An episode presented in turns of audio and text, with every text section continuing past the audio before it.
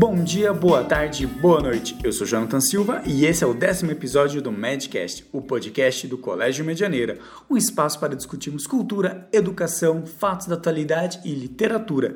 Esse programa encerra a série em parceria com o Litercultura, festival literário que aconteceu em Curitiba entre os dias 6 e 10 de agosto e que teve como tema o lugar de escuta. A convidada de hoje é a escritora Noemi Jaffe, autora dos livros A Verdadeira História do Alfabeto, Todas as Pequenas Coisas e O que os Cegos Estão Sonhando.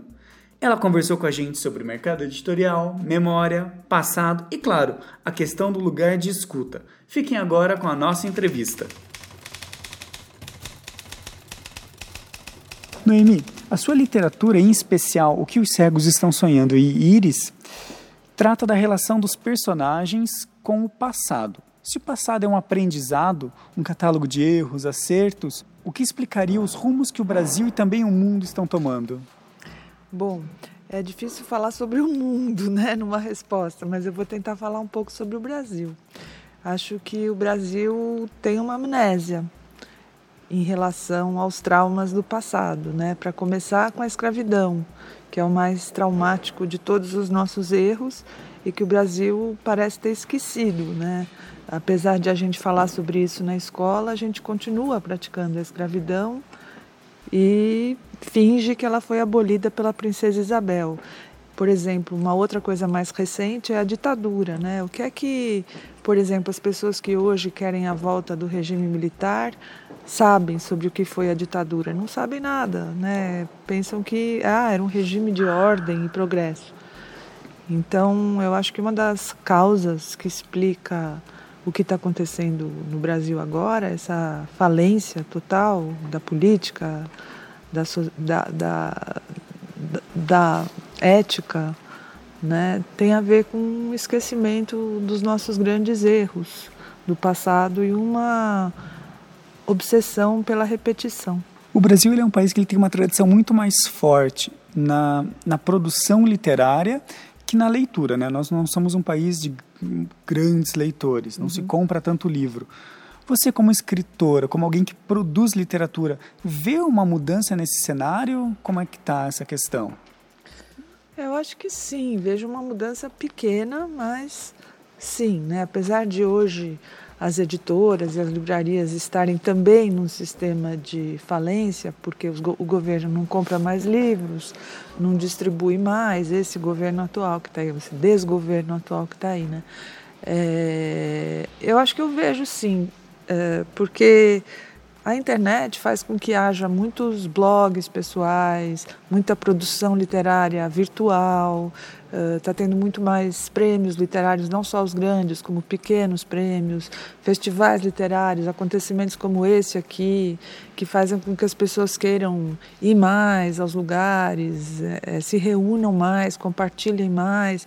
E a internet, enfim, com todos os erros e acertos, ainda faz com que as pessoas precisem ler e escrever, mesmo que seja de um jeito torto, hum. distorcido é, ainda elas precisam ler e escrever mais do que, por exemplo, na televisão, né, em que você só precisa ver. Então elas têm que produzir escrita de alguma forma.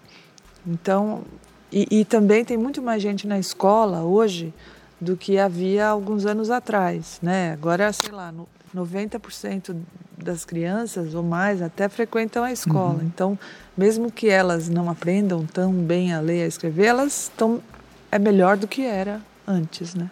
As próprias livrarias não estão pagando muitas vezes as editoras, né? não, né? Que complica não, ainda é, mais. As né? livrarias estão.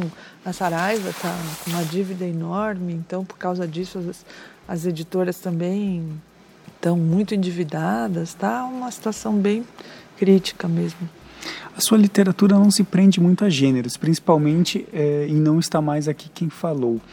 Você acha que essa limitação, essa, esse rótulo de gênero, dos gêneros literários acaba criando uma barreira entre o leitor e a obra, entre o leitor e o escritor? Acho que sim. É, eu sou muito contra essa rotulação.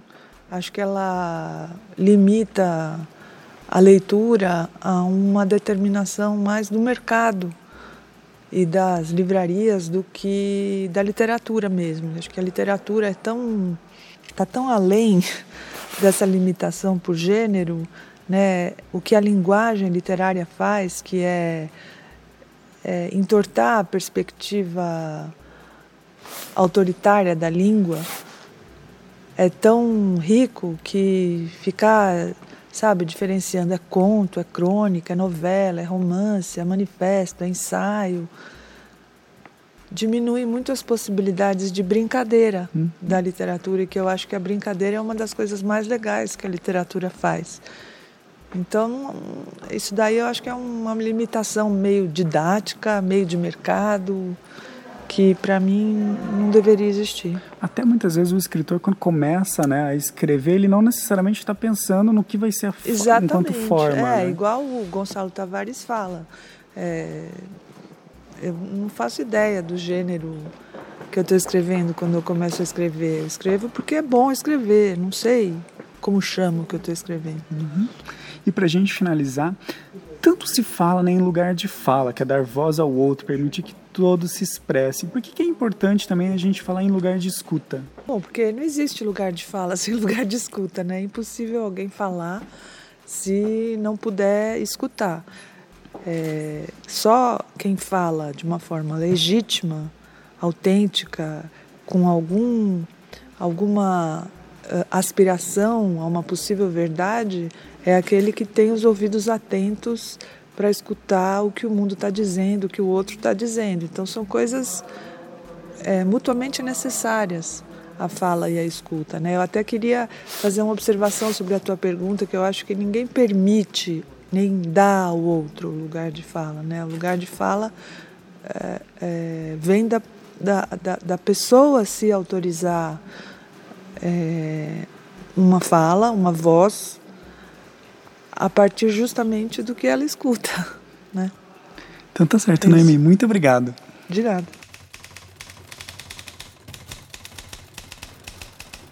Na minha infância, as coisas que mais me marcaram foram as várias línguas que eram faladas na minha casa. Né? Na minha casa falava-se Yugoslavo, que meus pais vieram da antiga Iugoslávia, hoje Sérvia.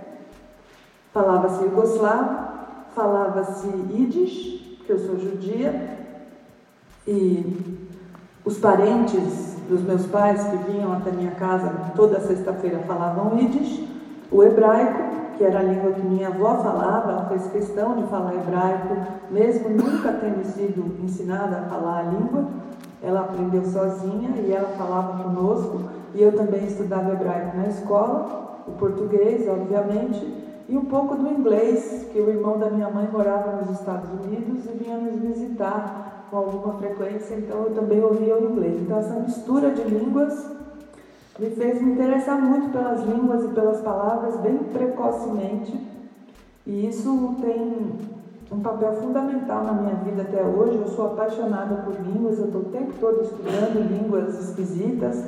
Né? Atualmente eu estou estudando russo, não é uma língua esquisita, nada, é uma língua mais falada do que o português. É, mas para nós é esquisita. Então eu estou estudando russo agora, e sou muito interessada em línguas e muito interessada na origem das palavras, que eu acho que tem a ver com esse amor que eu criei muito cedo pelas línguas, né? que me fez também virar tradutora, tradutora simultânea, essa disfunção cerebral que a gente tem, que consegue traduzir de uma língua para outra é, instantaneamente. E, e principalmente essa coisa que eu venho treinando muito, que é a etimologia, e que está diariamente nos meus tweets. E é, a outra coisa da minha infância, que eu acho que até determinou a escolha minha pela literatura, pela escrita, foram as histórias que meus pais me contavam, né? Porque eu sou a filha mais nova de três meninas, eu sou bem mais nova do que as minhas duas irmãs, e quando eu nasci, meus pais já estavam bem instalados no Brasil, já falavam português, já não tinham tantas dificuldades financeiras como quando minhas irmãs nasceram. E por causa disso, eles se sentiram à vontade para contar para mim, para que eu fosse a depositária das histórias de guerra deles.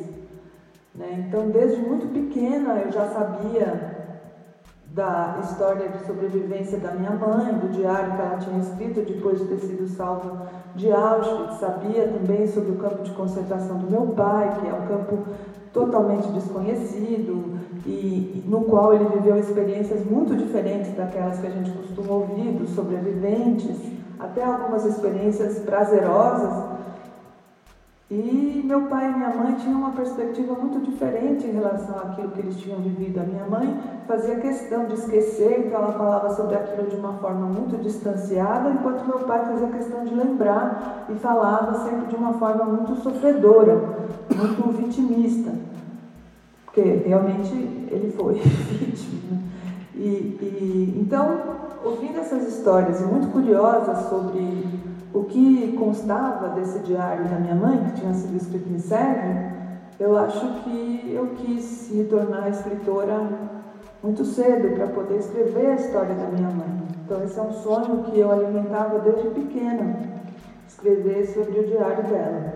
E finalmente eu consegui realizar esse sonho em 2012, que foi né, uma aspiração de vida inteira que eu consegui realizar.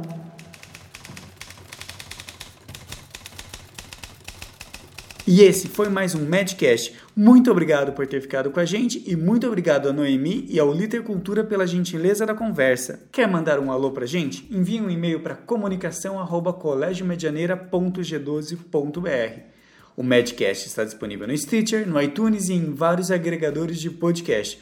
Um abraço e até o próximo episódio.